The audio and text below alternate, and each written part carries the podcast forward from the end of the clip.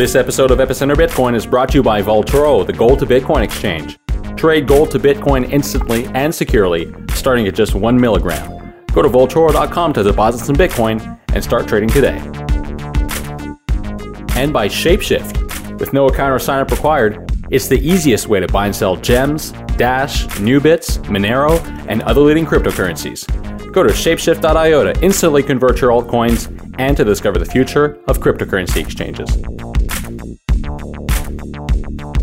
Hi, welcome to Epicenter Bitcoin, the show which talks about the technologies, projects, and startups driving decentralization and the global cryptocurrency revolution. My name is Sebastien Couture.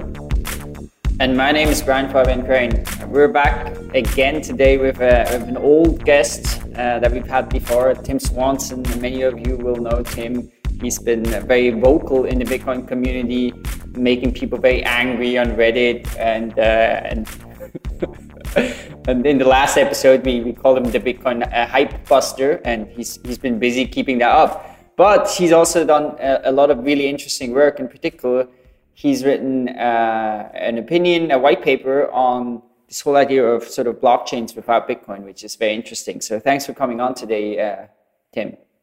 Hey, thanks again for having me, guys. I appreciate it. So yeah, you have a, you always keep up this enormous volume of writing, which is uh, very impressive, and you have you've written some some really important, I think, sort of thought pieces on on the kind of evolution of the space. Among other things, you've written this white paper on consensus as a service.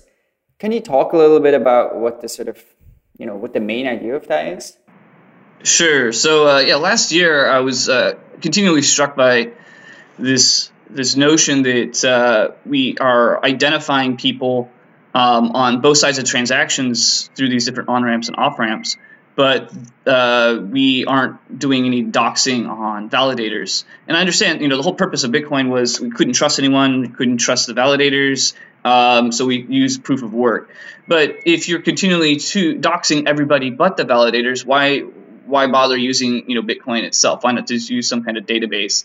Um, and it was towards the end of the year that um, I began seeing a number of different startups um, emerge. Um, and then early this year, they uh, kind of did a different approach. They did a, basically a, a what's called now permissioned or, or gated uh, validation um, uh, within the network. Um, and that's specific to specific use cases. This is not to say that uh, it's the only approach or that it even competes with Bitcoin. Like in my view, uh, let's let's let Bitcoin be Bitcoin and not try to turn it into a million different things that it's not particularly suited for based on its capital expenses that, that are involved with proof of work. Um, and so it led me to to write this uh, report. Um, I guess uh, two months ago, and uh, th- th- yeah, this is the main thesis is okay, guys. Well at the end of the day, um, how how are we going to uh, do validation? Like, is our is one approach better than the other, or they both have different different advantages and disadvantages? And, and my my uh, I guess uh, general take uh, over overview or take takeaway is that uh, there is no one size fits all. Um, they both have trade offs, and that they'll probably both coexist. So they have different uh, customers that want to use both. Yeah, absolutely. And, and I guess this is uh, the idea, though, because many people seem to think in the Bitcoin space that the very idea of having a blockchain or, or doing any of these things uh, sort of but separated from bitcoin that that doesn't work and that makes no sense uh, why do you think that idea is so held by so many people well, number one, they own a lot of Bitcoin, so they want it to be that way because they hope, that those coins appreciate. And that's totally fine. You know, if if you were around 100 years ago, 115 years ago, and you're like, oh, I, I think that uh, aeronautical vehicles are, are the way forward, and you start investing in them, sure, you, you, you might have been right in your thesis that they became big, but you may have just invested in, in, in companies or a company that didn't pan out too well. So um, I, I think that there's a, a lot of uh, also ideological reasons. You know, there's a number of people out there who think that uh, banks and Wall Street and all this other, you know, the, the traditional financial sphere just could be destroyed. Uh, I'm not going to say that there won't be margins that will be eroded or there won't be entire divisions removed, like back offices or, or something like that. I, I, I can't speak to that. I really don't know. Uh, but, um, you know, banks each have their own, you know, in my experience of talking with different banks the last three four months is they've all had their own teams internal teams working sometimes multiple different groups of people working on how to integrate this technology. So just like you had pgp and ssl and linux and, and open source software in general that these ideas that were forked and, and merged uh, within enterprises 15 20 years ago i think it'll end up happening with, with this tech too. Uh, i mean you don't you don't necessarily need a bitcoin like blockchain though to do all those things. And i think think that that ruffles some people's feathers because you know they've they've bought into this this narrative that's prevalent on Reddit and it, it conferences that the only one the, the way the truth and the light the the one and only uh, savior for or for or, or, ledger if you will is is the Bitcoin ledger and maybe maybe that is the case but I, I have some doubts and we could talk about some some of those uh, in this if you like. So I mean it seems to me though we're talking about a very different thing and it's often important to sort of like conceptualize that right? Because when you when you start talking about uh, a ledger where you have different entities that are known and you know we've done some podcasts with well hyperledger or Eris um, that are both sort of tackling uh, that space then it, it, it's it's a really different thing right? From ha- where a network where it's open and sort of people in China can mine on it and anybody can turn their machine on and participate, right? And it's it's trying to solve a really different problem. Yes, for sure. the the Bitcoin solves a problem for cypherpunks. How can you do, how can you uh, process transactions like in section one? How can you process transactions without a third party, a trusted third party?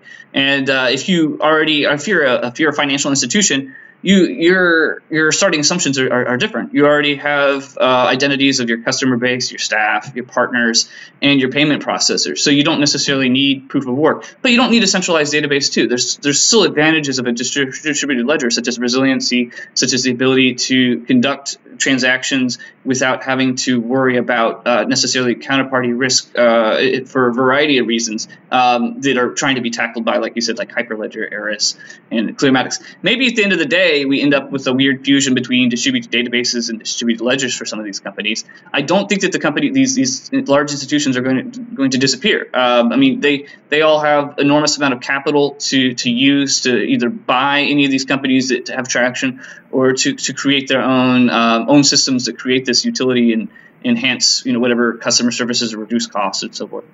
Yeah, I, so I think that regarding the sort of Bitcoin Reddit narrative that, uh, or the Bitcoin maximalism as we might call it, uh, I think part of that is also you know every, all these companies that are doing these really innovative things with ledgers sort of all get dropped into like the Bitcoin space where they may have been inspired by Bitcoin to do the types of things they're doing now, but you know, their interests don't lie with, you know, like you said, the cypherpunks, uh, are not in line with the cypherpunks. Um, so, and I mean, I think we've seen this before in other technologies as well. I mean, just look look at Linux. You know, it's powering all Apple and Android phones, uh, and you know, Apple is very much a closed technology now. So, I, I think that's sort of part of the problem. Also, is that we there's no line between what uh, Bitcoin is trying to achieve and uh, what is perceived to be like, for instance, what the Hyperledger is trying to do, or Eris, or these other um, uh, permission ledgers that we can get into uh, a bit later.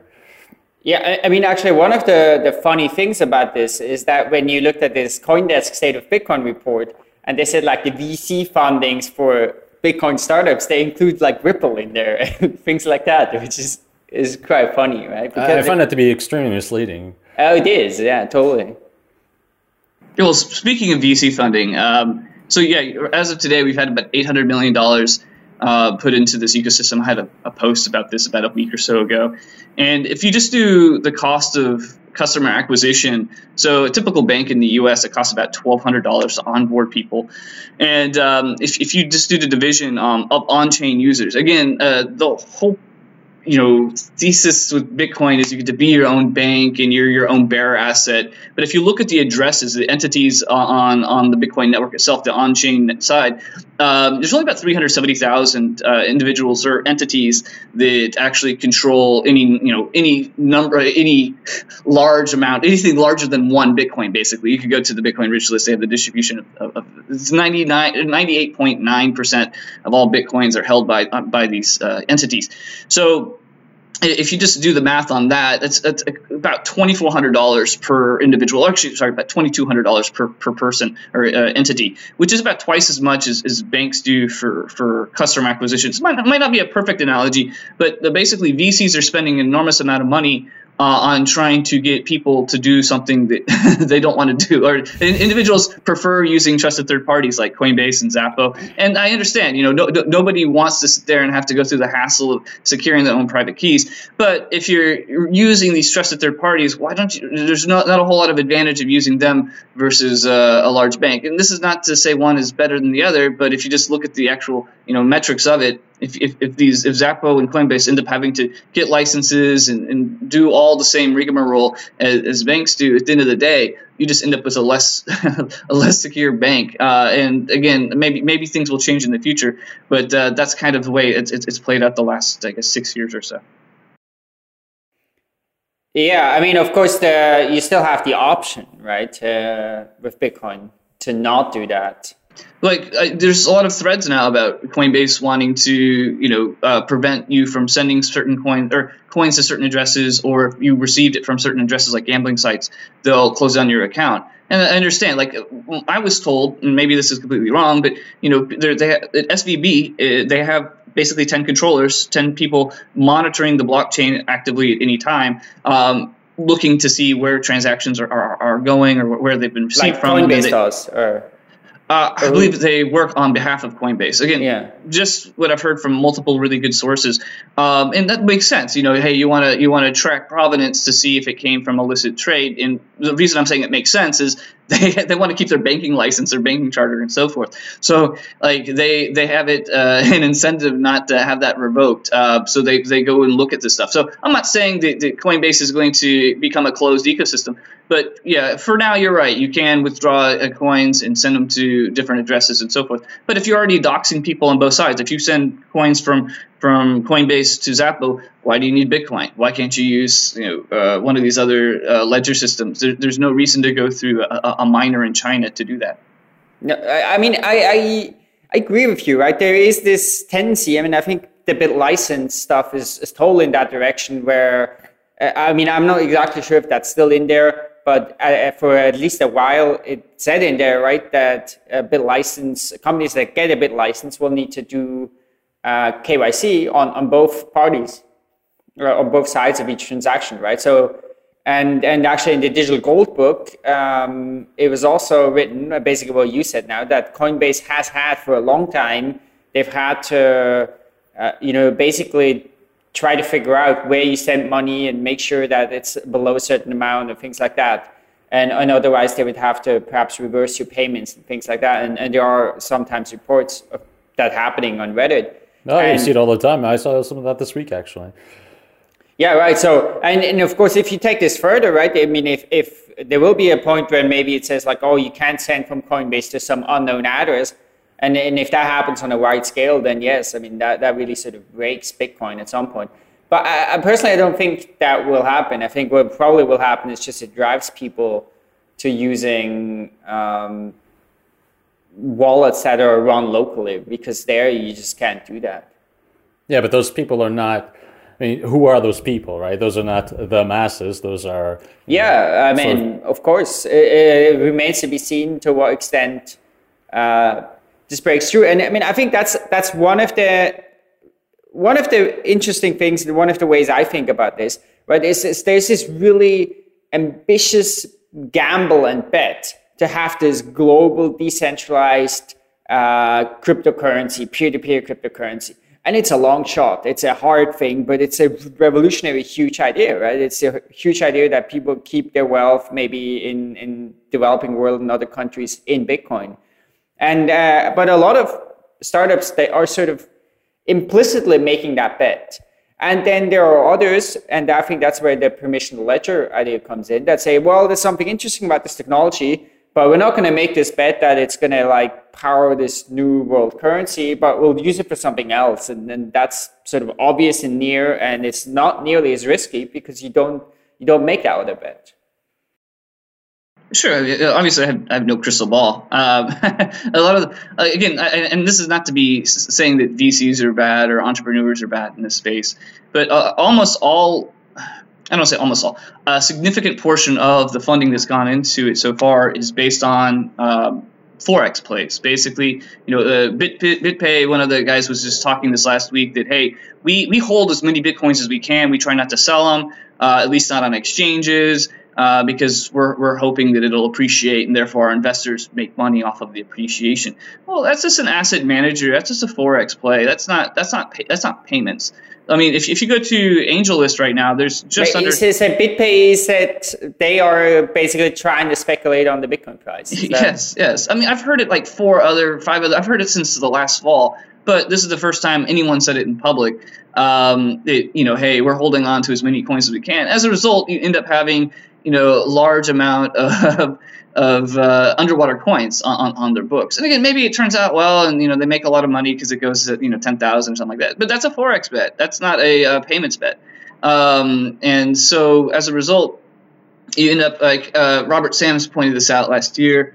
Uh, basically, the whole ecosystem, not the whole ecosystem, a significant portion of the ecosystem is relying on price appreciation. So they're holding onto these coins and having to rely on VC funding on, on, fiat cash and other national currencies to actually build the ecosystem itself. Uh, there was one criticism of, of the article I wrote, uh, I guess, a week or so ago about how you know miners over the last two years have received about one one billion, about one point one billion dollars worth of rewards. You have a wealth transfer from party one party to another in, in, the form of the seigniorage of this block reward, and um, you know they, they didn't they're not spending that you know the only company I, I believe that's actually spending that is, is Bitfury on on other investments improvements to the ecosystem. Everyone else is just you know effectively cashing out which is great for them but the, the point is is all these other startups are still having to rely on VC funding to actually build it. So Robert Sams' analogy was like it's just, it's like relying on People's Bank of China to to actually build your economy rather than using your own domestic currency to actually build it up. So again you know people in practice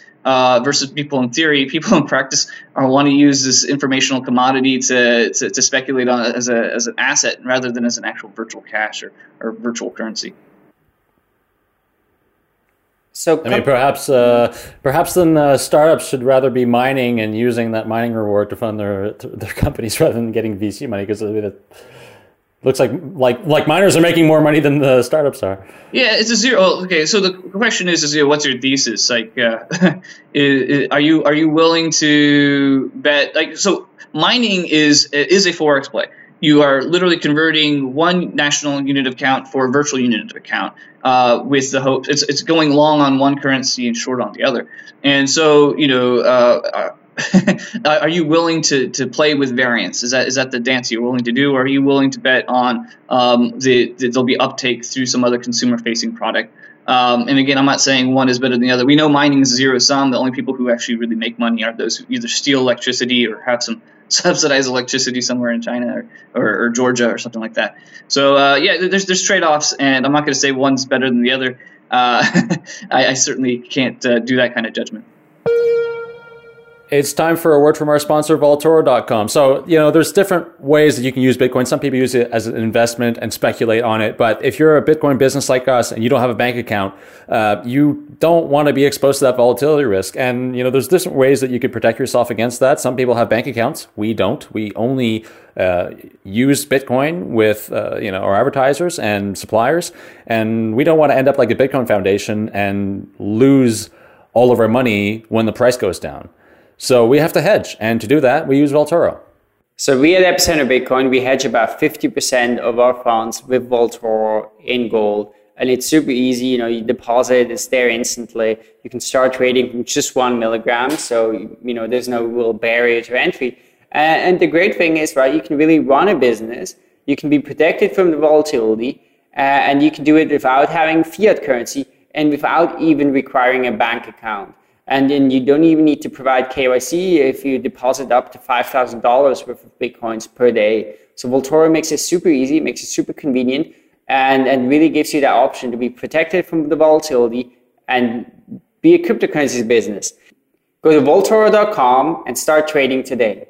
We would like to thank Vaultoro for their support of Epicenter Bitcoin. Let's talk a little bit more about this permissioned ledgers case. So, I mean, one of the arguments is, and I, it's it's an argument that kind of makes some sense, is that if you have uh, a bunch of people who are known, right, a bunch of banks that operate this this ledger network, why do you need it in the first place? Like, why is a blockchain necessary? Then, what value does it provide if it's not that censorship resistant thing that Bitcoin does? Yeah, it's a really good question. I get this asked uh, many times. I think uh, Robert Sams actually has done the most uh, intellectual heavy lifting on this. Uh, again, if, if, people are interested, I'd really recommend just looking through the report, uh, especially the last section before the list of companies that I, I look at. I think uh, the ends it's between like page 25 and, and 28 or so. Um, and or actually the 20s, if you will, the 20s.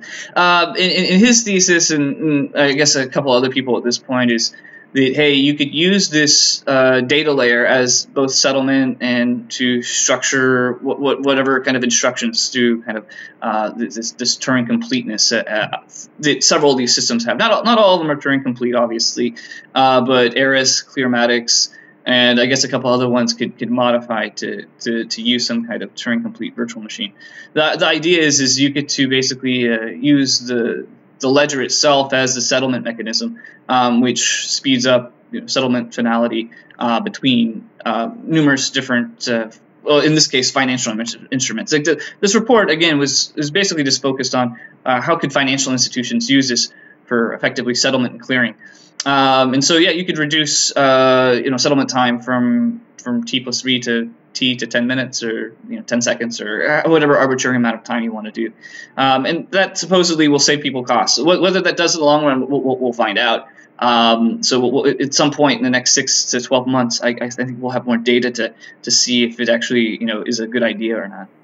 So is the idea here that the, because of course you could have some central party that just does the, the settlement and then they could do um, just as good of a job as using a blockchain, right? So is the, is the advantage here that you don't, people don't want to trust some central party to do the settlement, and that's why uh, using a ledger is better for that?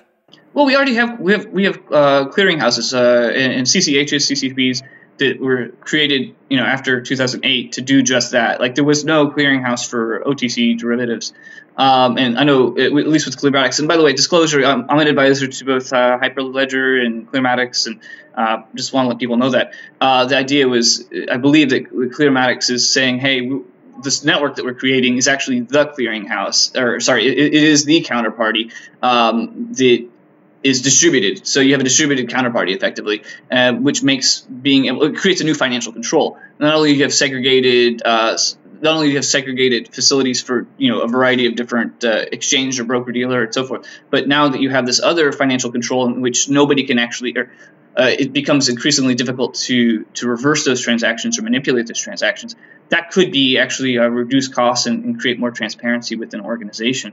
Uh, with, with with Bitcoin itself, there is no way to, from a technical standpoint, to actually prevent a 51% attack. Uh, or, or, history reversing attack. It, it, it's, a, it's an economic uh, incentive, it's economic issue. Uh, there's no, you know, I think uh, was it Andreas Antonopoulos? He got he got scolded on, on Reddit for saying, "Hey, we we could uh, rewrite the code, or we could, you know, blacklist different uh, different nodes."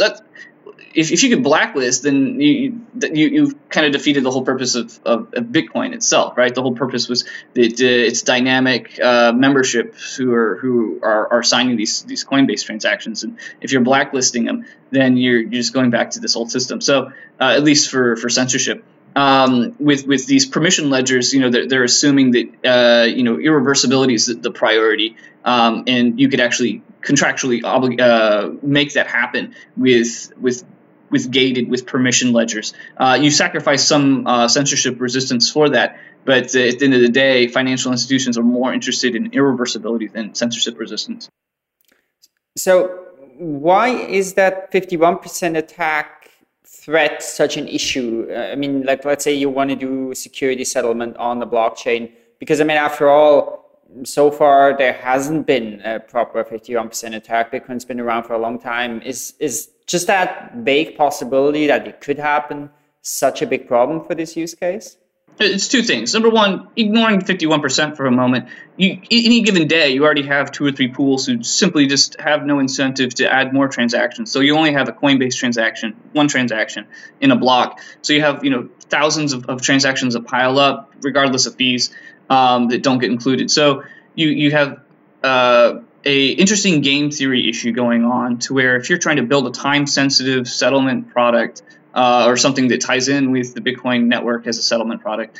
Um, you're having to rely on these these pseudonymous miners who actually we actually pretty much know uh, to, to not uh, to include or not to include or to censor a, a transaction and so forth.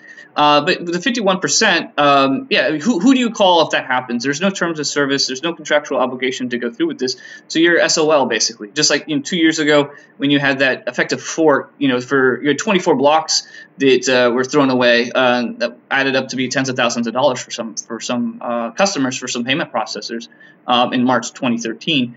Um, and so there hasn't been an attack because there's no really incentive to attack. But if you start beginning to put uh, large value transactions in bulk, uh, you, you now have a, a, new potential attack vector. I think that you know you, have had guests on uh, with Jonathan Levin, or maybe at least you've talked to him off, off, off chain, if you will, about this. You know what what what are the ramifications of putting uh, watermarked uh, coins or you know color coins or, or meta coins onto a Bitcoin like blockchain uh, that are transferring off chain assets or they're trying to settle off chain assets. Um, there's again, you know, if it's already off chain and you're having to identify these different users and so forth, uh, why would you go through these uh, pseudonymous validators that uh, there's there's no terms of service for? Uh, you know, it's, a communal that's a communal issue, right? Like, uh, well, who, who, who do you call if they reverse your transactions? What ends up happening is you go on Reddit and you complain a lot. That's what happened. There was a there was an instance uh, just last month. a user or two two months ago, a user um, accidentally sent was like 85 uh, Bitcoin for a transaction fee, and uh, because of a BitGo error with BitGo, and they sat there. There was uh, for a whole day. There was lots of yelling and screaming, and finally uh, it was uh, Bitmain. They they run Antpool. It's a Chinese pool, and Antpool said, "Oh, we'll refund your cash." Okay, uh, and so like in the future, you know, are, are you are we gonna is Nasdaq ready to have to go on to Reddit and sit there and complain all day to have you know, a hundred Bitcoin transaction or a watermark coin that's worth, you know, uh, enormous value like Apple stock. You know, you put seven hundred fifty billion dollars of Apple stock on, on, on, the network, and you'll have new incentives to potentially, you know, reverse that because miners aren't effectively destroying enough capital to protect that. There, they no way for them to recognize that that color exists and so forth. Maybe there's some maybe there's some solutions to that. You know, see some proposals for for getting mining pools color aware or watermarked aware. Um, but that why, why go through this rigmarole? Why, why use this proof of work network if you already have identities of all the different parties involved? Right, right. So one of the issues would be, like, let's say hypothetically somebody said we want to start trading stocks on the Bitcoin blockchains using colored coins.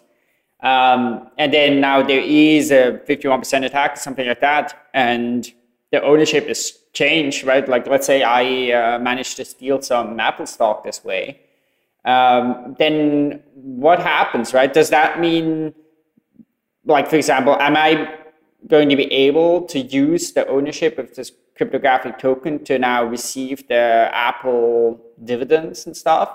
Or does that mean because actually I stole it and somebody can prove I stole it, that even though I now own this cryptographic token, I don't actually own the underlying asset, right? So I, that seems to be a, a big issue. Sure. Yeah. So I, I, wrote a couple articles last year with the help of some some people like uh, like Jonathan, uh, Robert Sams. The idea is this: is if you uh, in the in the instance that somebody ends up with a a good, or in this case, a, a dividend that's not theirs, um, the company is left with two choices, right? They're, they're left with either paying that dividend, um, which then makes them liable to basically uh, being sued by either knowingly paying a criminal or somebody that doesn't belong to, or number two, um, if they don't pay and they you know reverse that trans or try to reverse it or they just cut off that that coin or whatever it might be, um, then it defeats the purpose of using a decentralized network, right? So um, I, I, think the funny the funny quote I've heard most recently is with uh, IBM and Samsung doing that partnership with uh, with the, the washing machine um, Richard Brown was, was was on a call. Richard Brown, if you guys aren't familiar, he's got a great blog. Um, he, works over at uh, out, out, in the UK at IBM, and this is just his own personal view. I believe was what happens what happens if we put these digital these virtual wallets on um, on, on, these different machines these different appliances and they end up we have these bearer instruments flying around and, and, and, one day you wake up and your washing machine somehow has ended up with property titles and, and, and deeds to you know homes and hospitals and stuff like that. Like why what do you do in this instance? So you know it, it raises up a bunch of uh, a bunch of really good questions but at the end of the day if you have real world identity attached to any of these things you don't necessarily need to use a proof of work blockchain for this. So if you have to try to reverse those transactions or go to court and say, hey, court, you know, my property deed's sitting on a washing machine, you know, a thousand miles away, you know, what, what, do I do? Or you know, my house, my house, my, the the the my, my the washing machine has bought my house. Like, how do I get it back? yeah, or, or you know, you, you, see this already happen with bit. You had uh, between 2009 and 2014, you had about a million bitcoins that were lost, stolen, seized, destroyed. Basically, ended up with without their the rightful owner, legitimate owner, however you want to define it. Um, and so this devolves into questions of, of bona fide ownership and, and nemo dat. Like there was a really good law article written uh, earlier this year talking about encumbered coins or, or, or, coins that, that lack good title. And since we've had, you know, like I said, a million coins that have been lost, stolen, seized, and, and, and re-lost or, or, or, sorry, restolen and so forth, and, and they're mixed and pooled, it creates a, a, a problem for, for those who have clear title. Like, I, who knows if this ever gets big enough to actually sue people for? But there could be a, cha- uh, a, um, a, a, case made that uh, even coins that you guys might have uh, were proceeds of an illicit transaction. Um, there's, no, there's no way to, to effectively cleanse these tokens from encumbrance from previous um, illicit or accidental trades and so forth. Uh, so what you end up having is you have an economy that grinds to a standstill because none of it's exempted from Nemo Dat. Nemo Dats, our, our, our, currencies in the real world are, is once they go through a custodian, they're magically cleansed. We don't have that yet in, in the Bitcoin world. Maybe there will be one at some point. But uh, yeah, this this this bearer instrument is is dual sided, right? You have the ability to be your own bank, but at the same time, if you lose that somehow, if you lose that credential, that private key, um, you lose access to not just the, the coins as they are, t- or the, the assets as they are today, but in the future, maybe homes, cars, boats, and so forth. But, but I mean, how is that with cash? I mean, if I get uh, a receipt, you know, I pay something, someone gives me uh, a ten dollar, ten euro, whatever, that at one point were stolen, and maybe that number is recorded somewhere. Still, that's that's now my money, right? Nobody's going to come and, and take it away. Sure, sure. Wouldn't so this work a, in a similar way? No, well, so right now there's a principle called nemo dat. Um, it's actually longer; it's a Latin phrase, and I've written about it three or four times. Uh, I'm, again, I'm not the lawyer. I, I talked to the lawyers that have been looking into this, including Ryan Straus. And there's a guy at Perkins Foy, uh, Perkins Coie named I think is George Fogg, who wrote an article that was quoted in the Financial Times a few months ago. Uh, the general idea is, hey, legal tender laws uh, apply to uh, what we have these these national currencies. And I'm not defending legal tender laws uh, per se. I'm saying, but the, the way it works is um, cash is specifically exempted from uh, having to deal with this provenance issue because just as you said if it if, if your cash was uh, at any time proceeds uh, or took part in illicit trade the economy would grind to a standstill because you just you wouldn't know what to use this cash for. Oh i just i'm just going to leave it there right?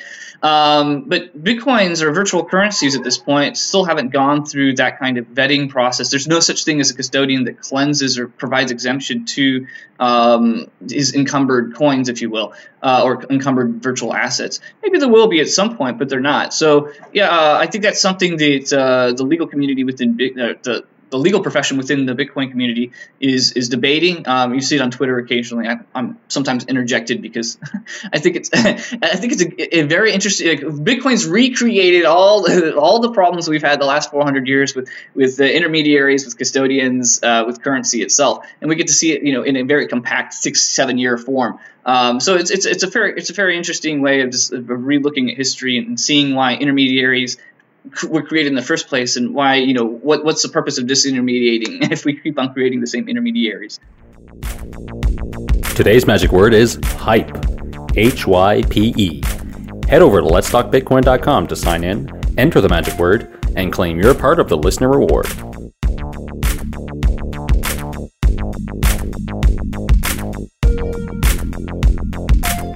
So one of the interesting parts of your white paper, or the thought, part that I really liked, is um, the way that uh, you sort of look at the entire spectrum of uh, of you know, ledger technologies uh, from the fully decentralized to the fully centralized. And on one end, we have like Bitcoin type technology. On the other end, we have you know the existing banking system. Um, and one of the things that you do in the white paper, and you quote Meher Roy, who's got this really nice chart of sort of the, the different levels of uh, tokenization, I would say, um, that uh, we have sort of in this well, Bitcoin ecosystem, but sort of broader sense, like the f- financial technology in, in, uh, uh, ecosystem. Can you talk about sort of the different levels and the use cases that we would have in each level, you know, going from like, for instance, like the Hyperledger type technology all the way down to Bitcoin? Where could we see this going in like maybe some long shot, like 10 years? Wow, long shot, ten years. So that's a really good question. Uh, yeah, so for the for the listeners, uh, Roy, he uh, he published this really interesting two different charts. Uh, if you look on on the paper, it's on page 13 and 14. Uh, basically, he takes you know different assumptions. What are what are your your investment thesis? What is your invention thesis, if you will, uh, from token agnosticism, which would be I guess Eris and Hyperledger, to cryptocurrency maximalism. Some kind of cryptocurrency work, run uh, wins out for everything. The Bitcoin maximalism and hyper Bitcoinization. Um, hyper Bitcoinization is a theory that Bitcoin takes over everything and anything, and every you know the the financial industry is completely uh, in, in, upheaval and destroyed and so forth. So uh, you know the, the, the there's different levels of this, and the VC thesis so far, at least the public stuff, has been uh, towards uh, you know Bitcoin maximalism, at least uh, cryptocurrency maximalism, and even to some extent hyper Bitcoinization. So um, there hasn't been a whole lot of funding really in, in token agnosticism. I think that's not because VCs are bad or stupid or anything like that. It's just it's more new. Like uh, the the narrative has been, you know, since 2009 that hey, um, one ledger is going to rule them all and is going to absorb all the, the purchasing power of all these different fiat currencies and, and so on and so forth maybe that happens, but there's also a, a, significant chance that that doesn't happen. If it doesn't happen, then what what what can you invest in, and what kind of startups are out there to do that? So yeah, the, the report primarily looked at uh, levels two and three, token and cryptocurrency maximalism. Uh, at least companies that would, would fall underneath that. I, I, don't think that the people within those companies. Uh, I don't want to put words in their mouth, but I, I don't think that the, they are necessarily uh, maximalist towards a particular uh, token or currency. I think that they're more looking for this, this these business requirements that these different companies have. And maybe again, I, I, think that tokens themselves are just a red herring. Like maybe there is a use for it, maybe there isn't. It just depends on the business requirements. So uh, for whatever reason, though, if you, when you go to these meetups, um, really really smart people, all of them are much more brilliant than me, higher IQs and so forth. Um, really good software designers. But uh, on the finance and econ side, you know, I, I think that they could learn a bit from finance and econ gurus in, in the actual the actual like uh, financial world, but they tend not to. In fact, uh, not to pick on CoinDesk, but they, they had an article like villains of Bitcoin um, last year, and you know the some of the villains they had there were these econ gurus who, who, who tried to you know give free advice to the the Bitcoin community, saying, hey, you guys might be interested in knowing what's happened before in history, but uh, you know if, if I'll, I'll, give you one one small anecdote. I was in Singapore in, in November and I uh, was um, at a couple different uh, events out there for a week, and uh, in one in one closed door session, there was a, a VC, uh, a lady who is who's out in, in, California who works for a VC firm, and she's like, "Oh, the Hashcash reinvented." Rules of economics, laws of economics. We don't need to listen to these other guys. And I was like, oh wait, so you're saying that the whole the whole world of economics has been overturned because of Bitcoin? And she said yes and stuff like that. So uh, I'm not saying all VCs are just like her, but I think that there is a bit of uh, wish, wishful thinking and um, kind of uh, that pervades this community. Maybe that will change, and maybe my sample size is way too small. Today's show is brought to you by our friends at Shapeshift. Shapeshift is the fast and easy way to trade altcoins. And if you've been to their website lately, you've seen that they now support Gems, Swarm, Storjcoin, and Mastercoin. So you want to trade some altcoins? You want to use exchange to do that? Do you still use a fax machine? Of course not. When you want to trade some altcoins, you go to shapeshift.io and get it done in less than one minute with no account or sign up required. Okay, so, so here's how it works. You head over to shapeshift.io you choose the currency you want to sell and the currency you want to buy. Let's say you want to sell some of your Dogecoins because they're no longer cool and you want to get some gems which you started supporting. So then they give you an address, you send the Dogecoins there, and you give them your uh, your gems address, and they put the Shapeshift converts them for you and puts them directly into your wallet. Super easy, super smooth. And um, by the way, if you have a website, you need to check out their uh, Shifty button. So the Shifty button, basically, you can put it on the website, and it allows people uh, to donate or pay to you in any altcoins, and you just receive Bitcoin.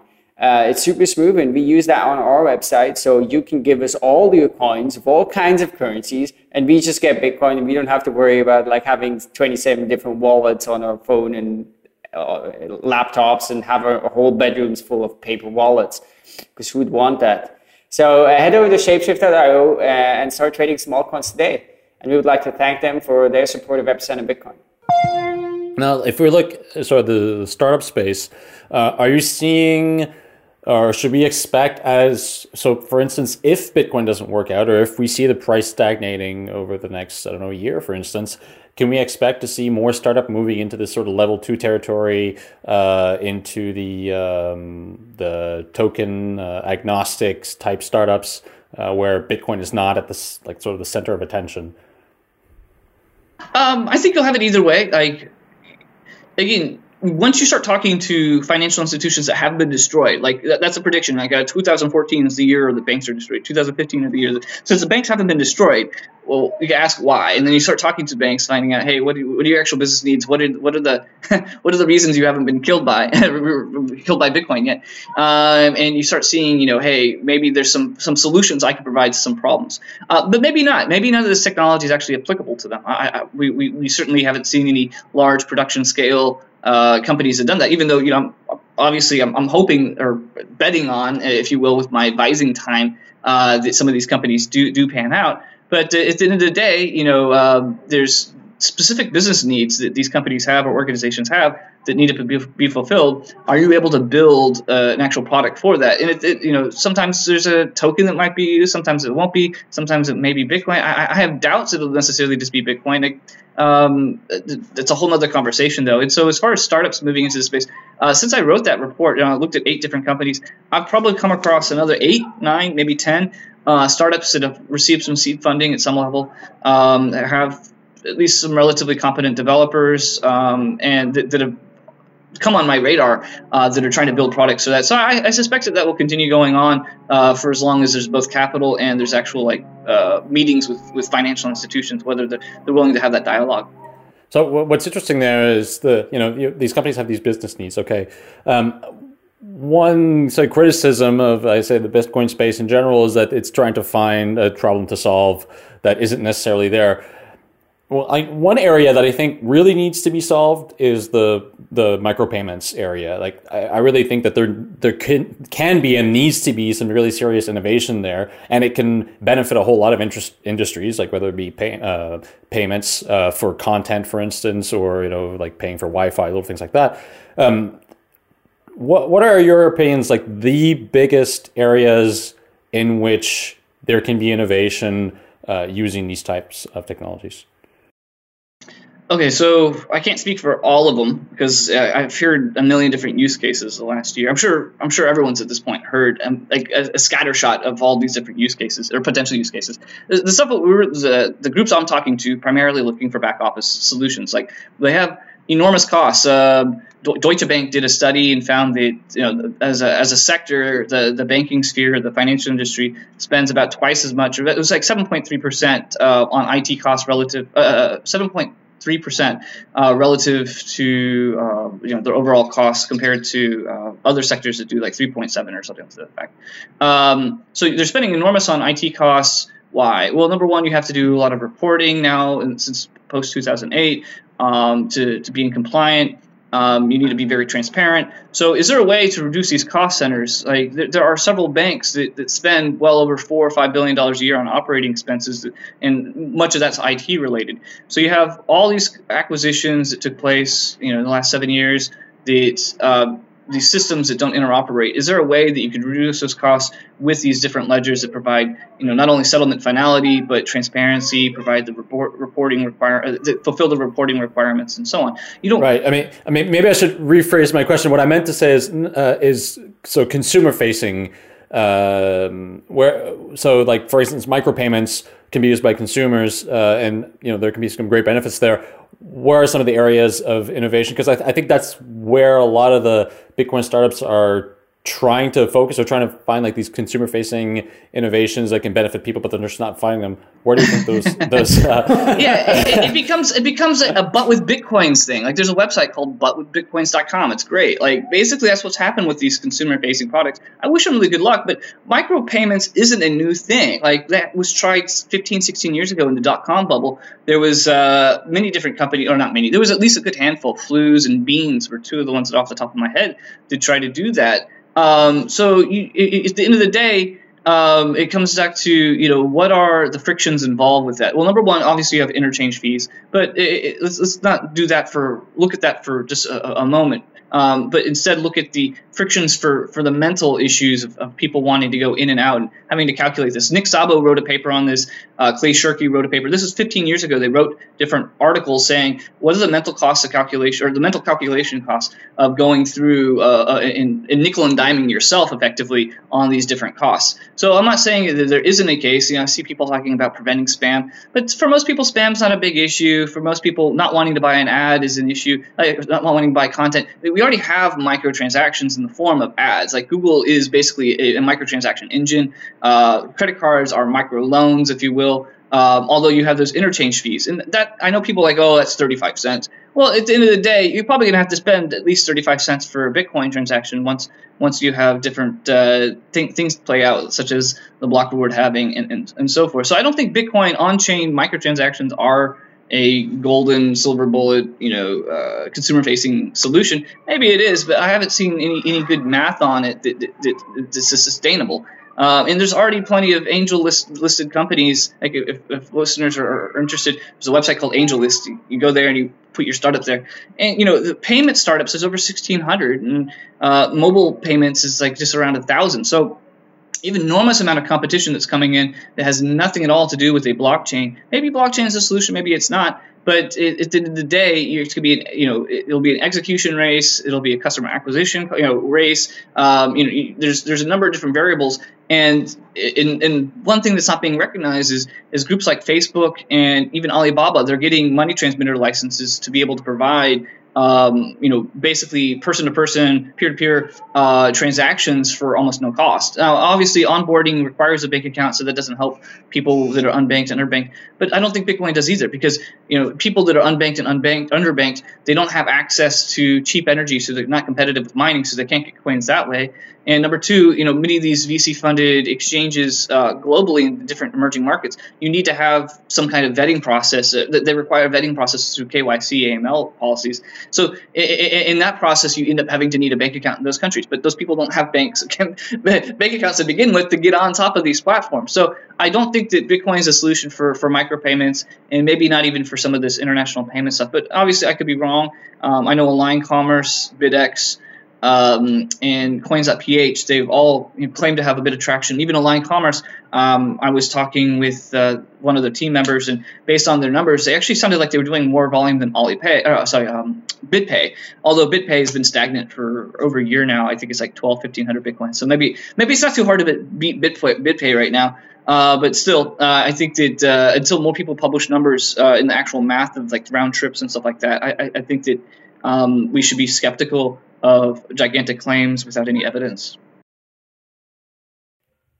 Yeah, I mean, I think obviously with Bitcoin, there has been this this big bet that so far hasn't panned out. It may, it may in different areas, and I guess it's hard to predict. Uh, one of the things that sort of struck me about what you're talking about now, uh, I was recently at an event, and and something similar came up, and the guy was there making the point, it was like, oh, but if Bitcoin doesn't, you know, if, if Bitcoin doesn't work out, if that's not the focus on, I mean, there are all these other people doing these new things, but then it's like selling IT to uh, selling software to the IT staff of a bank. Right? It's not doesn't have the same revolutionary uh, excitement with it. But do you think? What do you think of the scope of this? Do you think these permission ledger stuff in, in a sort of an optimal case would like truly fundamentally change things? Or is this just like I, have heard sometimes the comparison like better database technology, which you know maybe is maybe one can build some significant businesses, but it's not exactly uh, you know doesn't exactly get people excited or make documentaries about it or God knows what. Yeah, sure. So uh, Michael Casey at Wall Street Journal, I had a call with him a couple months ago, and he's like, "It's not utopian though. Like, where's the utopianism, Tim?" Um, and so, yeah, at the end of the day, you know, everyone has their reasons for why they're in this space, and uh, it seems to be a, at least we, this is, there's no argument that a lot of it originally was uh, politically motivated. So if you're politically motivated, and you're, you're certainly not like the Jon Matonis's of the world or the Roger Vers of the world, they they want to you know not have to deal with third these kind of trusted third parties that, that, that exist today. Um, but the question is is is that actually going to play out? Like, uh, are are laws going to disappear? Are are human institutions going to disappear because of a, a Bitcoin-like blockchain or Bitcoin itself? And I'm skeptical of that, just because it, it that's not how people people aren't cypherpunks. Like in general, like we could do lots of surveys to figure out what is the, the normal populace like that you're actually trying to sell this tech to. And they don't want to have to go through 47 different ways to secure their private wallet. They, they don't want to have to, their, their keys, they don't have to epoxy their laptops or spend, you know, 37 hours looking at YouTube videos on how to, you know, do these different steps to, to get away or to set up Tor and stuff like that. It's, it's a lot of friction. Um, JP Koning, he just wrote an article. Uh, if you guys aren't familiar, he, he's one who first wrote the FedCoin article uh, many months ago, and he just wrote an article a couple days ago on like why has uh, why has the consumer adoption of for retail payments just not taken off? And he actually cited some of the stuff I did on, on BitPay, some of the, the numbers there. But the, the general idea is, is you have these frictions. Uh, which ones requires which one requires more hoops to go through? Using a uh, simple credit or debit card in, in, a developed country, or going through all the hoops to get a Bitcoin and spend it? And based on you know his, his thought process and his experiment or thought thought experiment is uh, look, you just have to it's it's mental gymnastics to have to go through all this different all these different hoops to get to Bitcoin to sell it for another national, effectively sell it for another national currency. Why don't you just keep your dollars and, and spend those dollars uh, through these microloans, through, through credit cards, and so forth? Now, uh, this is not to defend the, the incumbents or the status quo or anything like that. It'd be great if, if, if there was you know margins reduced, costs are reduced, and you know consumers get some additional benefits. But if you're not providing those benefits up front and visibly to consumers, why are they going to adopt it? And so far, that value proposition from payment processors hasn't hasn't arisen. So maybe, maybe that'll change, but let's just look at the facts. Uh, just over a year ago, about 18 months ago, there was you know just just under you know around 20,000 merchants that accepted Bitcoin. Today, there's over 100,000, um, and during that time, so you've had a quintupling of actual users or merchants accepting it, but you haven't had a quintupling of, of users actually you know going through and spending spending these coins.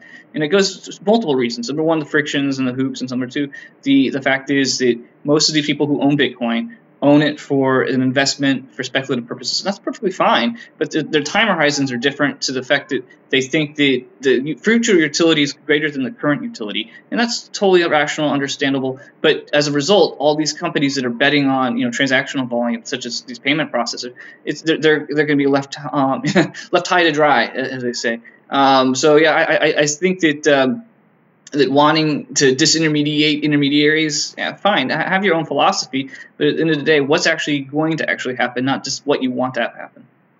Yeah, I, I mean, it, that's true. I, to, to some extent, I feel that once you sort of take out the ideological, okay, libertarian ideas, which are not everybody's political leanings, especially, I mean, specifically not mine, uh, then you're left with, okay, then what's the point? Uh, yeah, but uh, I mean, I, I'm going to have to disagree here. And I think there is something to be said here. Uh, well, that there's just one case that I think only Bitcoin can do, and that is potentially massive. And that's simply the idea of having like a global currency that you can sort of hold anywhere in the world. You know, you can travel, pay with that uh, you, it's an alternative. It's a better gold, right? It's, it's a store of value that uh, you know you can rely on, uh, and that's like finite, and you know you can send anywhere. You can transport across borders without being confiscated, uh, and you know you can transmit it sort of globally, and and that's I think is a huge potential use case, and I think that's it's really compelling. And I think also the thing is here Bitcoin may have all these flaws, but for this use case, the key thing is trust, right? The key thing is you need to believe that it will actually still be around in 10 years, it will be secure, it will have its value. And so if Bitcoin fails, like if some other guy comes with a better cryptocurrency like Ether, maybe maybe it, with proof of stake will be perfectly secure and scalable and cheap, etc. But it will be, I think, almost impossible to take that place of Bitcoin that Bitcoin has today, because people will be like, "Oh, but the first thing failed. Why would, I believe in the second thing?" That's not yeah. to say that Bitcoin will succeed. It may not, right? So, I mean, we've often talked about some of the security issues with Bitcoin but it at least has that shot at something really big. And I don't think that's necessarily so political. It's partially political, but I think there's a real, a real strong utility there. I, I think that if, in, in my personal opinion, if if I have the choice between Bitcoin in its current rendition and something more similar to a Fed coin, and I mean that's a terrible name. like I would never use anything called FedCoin, but the what's common between the two and what I think is really valuable is just the ease of use. And like that's that's for me what I find is most valuable with Bitcoin is being able to use it cross borders, like pay people, like that. That's just like that just blows me away and blows people away when when you first uh, show them. So I think that if I had choice between the two uh, and made some mental gymnastics to say, okay, well, I'm to like trust this government currency, um, which I do. I mean, we all use government currencies every day. I probably would pick the government currency. Yeah, but I, I think what is also blow what something that sort of blows me away too is the idea of a global, decentralized, uh, you know, peer-to-peer store value and medium of exchange. Right? That's just I think that's a mind-blowing thing. Uh, but but nobody uses a medium of exchange. Like we do, I, I think that between us three, we probably know everyone who actually spends bitcoins. Like period. Like, like what's the transactional volume uh, on a given day of gold? Like who are the wealthiest gold owners in the world? Like these are these are questions. Like at the end of the day, you know, if if, if it's supposed to be virtual cash, like that's what that's what the abstract and section one are talking about. Like let's let's create you know an actual e-cash, digital cash, some kind of some kind of method for actual payments. It, payments is actually uh, I forget how many times it was used. It was used multiple times throughout the paper. It was like 11 times, I believe.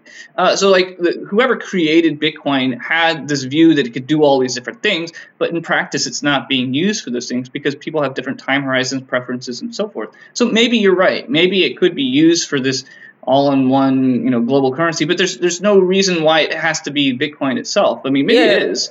No, I mean I, I agree with you actually. Uh, for as for payments, there are huge issues with it, right? The volatility is a huge issue for payments, uh, and and just that it's another currency, it's a huge issue for payments, right? Like if, if you don't you don't want as a company to have like more currencies on your accounts than you need to, uh, but that's something different from uh, I mean, even one of the use cases that I think is used is like tax evasion, for example, in the future, and things like that, you know, and and uh, evading capital controls. Like these are both huge use cases, uh, and I think they're very compelling. Now, whether one likes them or not, whether it's whether people are attracted to that or not, but I think it's those are just obvious and, and big use cases. you're right. They, they are use cases, but the question is, is how many people actually want to do that, and how many people are going to fund you? I'm sure I'll get you know a lot of slack and comments saying, "Oh, Tim, you're you're defending the state." So like, let's look at let's just look at it from a practical. I think we're going to get a lot of slack and comments for this whole show. So anyway. like, so Coinbase, they you might they, as well go ahead. Their their pitch deck leaked. Their September pitch deck leaked to the press. Uh, Free Beacon did a couple articles on it. Basically, like on slide two, and they, they posted a slide. Uh, it said you could use Bitcoin to evade capital controls on. Uh, or sanctions on Russia.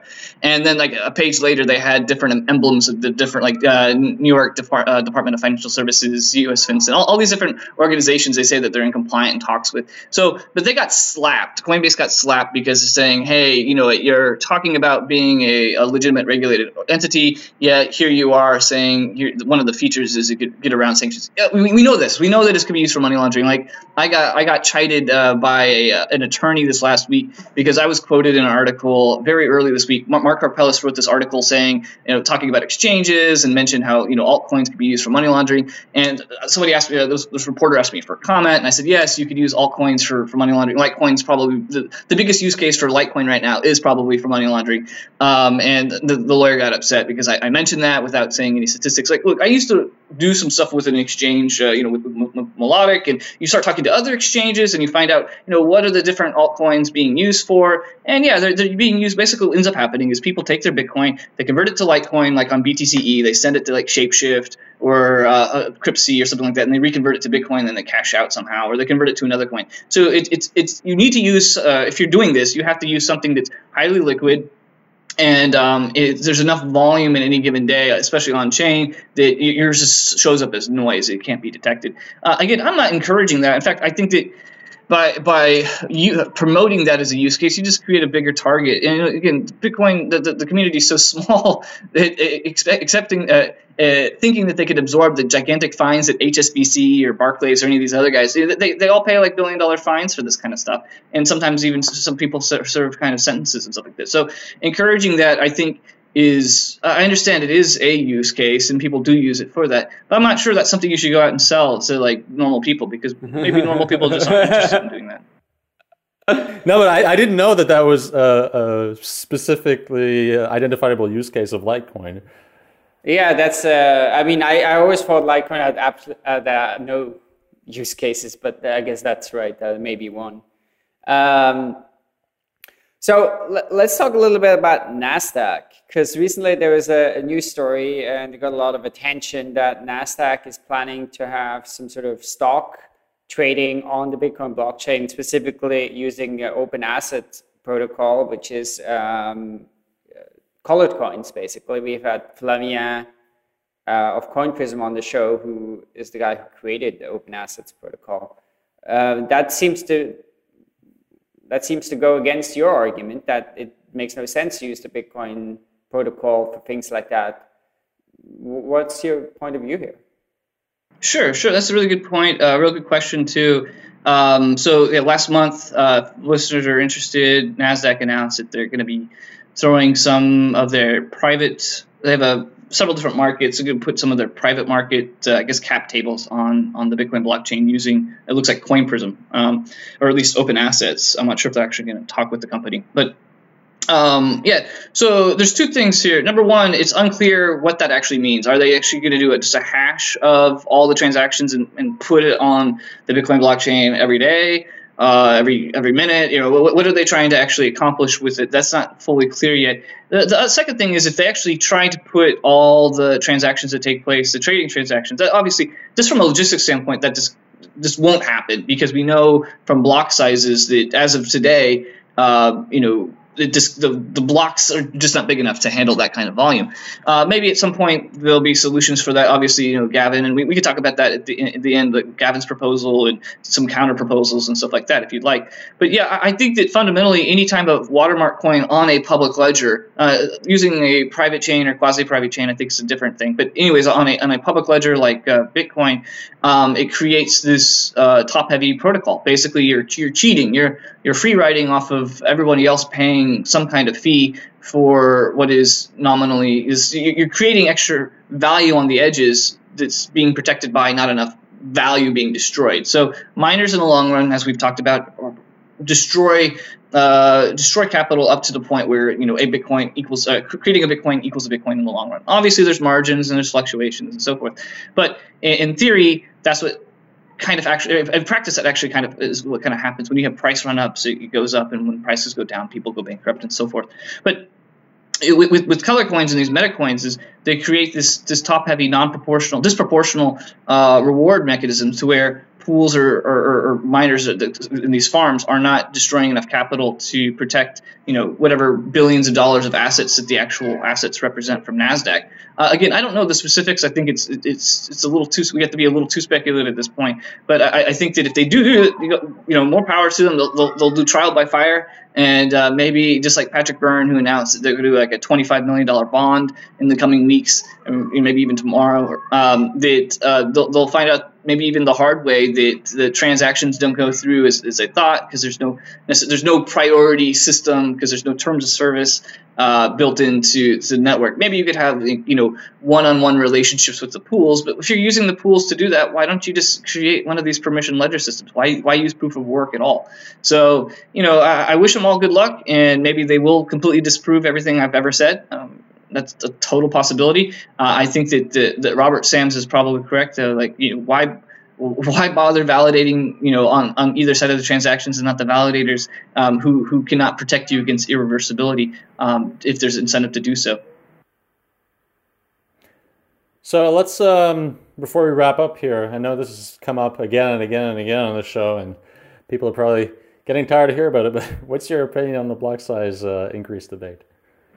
Sure. So I have no horse in, in, in the race. And again, you know, just full disclosure, I don't own any coins at this at, this time, and that's not because I hate them or anything. I just I just don't. Um, so I, I don't think I I'd like to think that I'm fairly objective when it comes to that. Obviously, people disagree and think I'm very unobjective for not owning lots of bitcoins or something. But uh, I, I, think that um, that both sides have uh, have some pretty good points. Obviously, um, Gavin and Mike, um, who you guys have you know spoken to, they they seem to really want to make Bitcoin become a uh, large. They, they want it to be more successful with payments. They want you know the ability for it to compete um, at some scale uh, relative to I guess PayPal or even Visa, even though those aren't necessarily the, the best direct comparisons.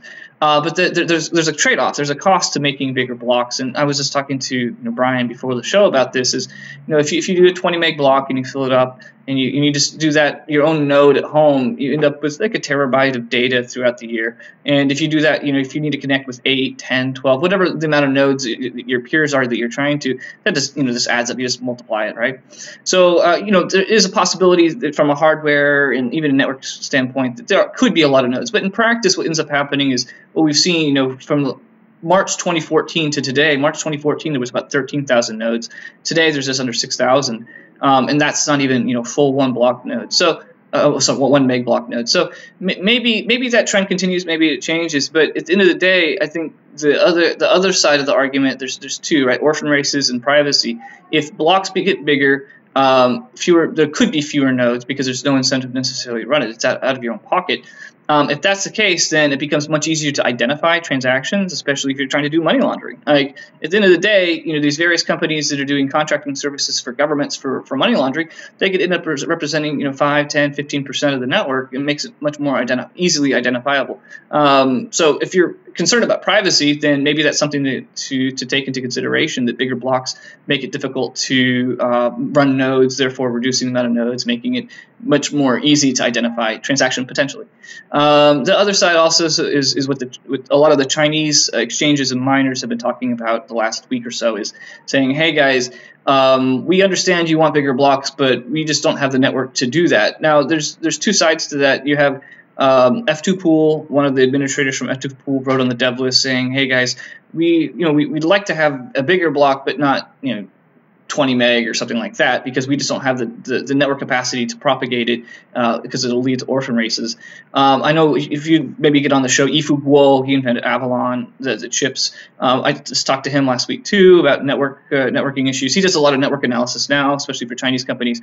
And he was talking about, you know, if these, these you have these net splits in China because the the peering agreements between China and the rest of the world are kind of kind of muddy right now because of how the Great Firewall of China is. And so what you could end up having is you, you or what you do have is you have a, a, reliance on just a couple different nodes in a couple different cities, which could go out. So you end up with you know half of the network hash rate coming out of just a few nodes, and that's kind of dangerous um, even today. So uh, expecting them to propagate really big blocks is is another issue that he's actually trying to solve. So maybe if you're looking for somebody who really understands the, the Chinese side, understands network analysis and, and, and mining and so forth, uh, Yifu could probably be a, a, a, good balanced approach to, to, to some answers there. Um, I, I, think that there will be uh, some kind of consensus, if you will, but it could lead to a split. Maybe you have as they say, Gavin blocks, and maybe you have different other, uh, a different chain, a Chinese chain. Um, I certainly cannot predict that, uh, but yeah, it'll be interesting in six to 12 months coming back and, and revisiting that question.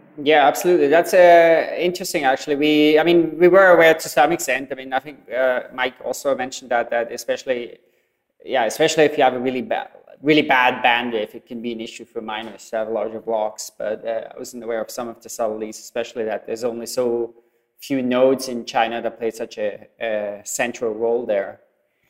Um, but yeah, uh, well, thanks so much for coming on, Tim. We're sort of at the end of our show. We're going to have links to, to your papers and your prolific blog posts in the show notes, so people who you know who want to learn more about that can check it out. And I, I think uh, the paper does a really good job at sort of um, giving an overview that's really accessible about the sort of different ways that blockchains can be used and some of the use cases that people often talk about, but that may actually not make so much sense for Bitcoin.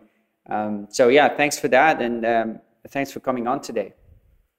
Hey, my pleasure. Hey, and, um, we'll, we'll see if uh, if I've been able to kill Bitcoin as people in Reddit claim. So I, I don't think I, I don't think I have the power to do that. So I, I, I hope it continues to go on so we we can learn a lot. So you certainly keep trying.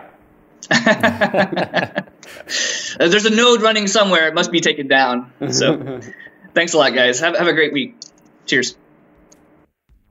Yeah, and thanks for listeners for listening. Uh, we release episodes of Epicenter Bitcoin every Monday. You can subscribe to it uh, as an audio podcast on iTunes or through your favorite podcast app or on SoundCloud. You can also get the video on YouTube. We're at youtube.com slash epicenter BTC. And uh, we're going to be back next week. So until then. Thank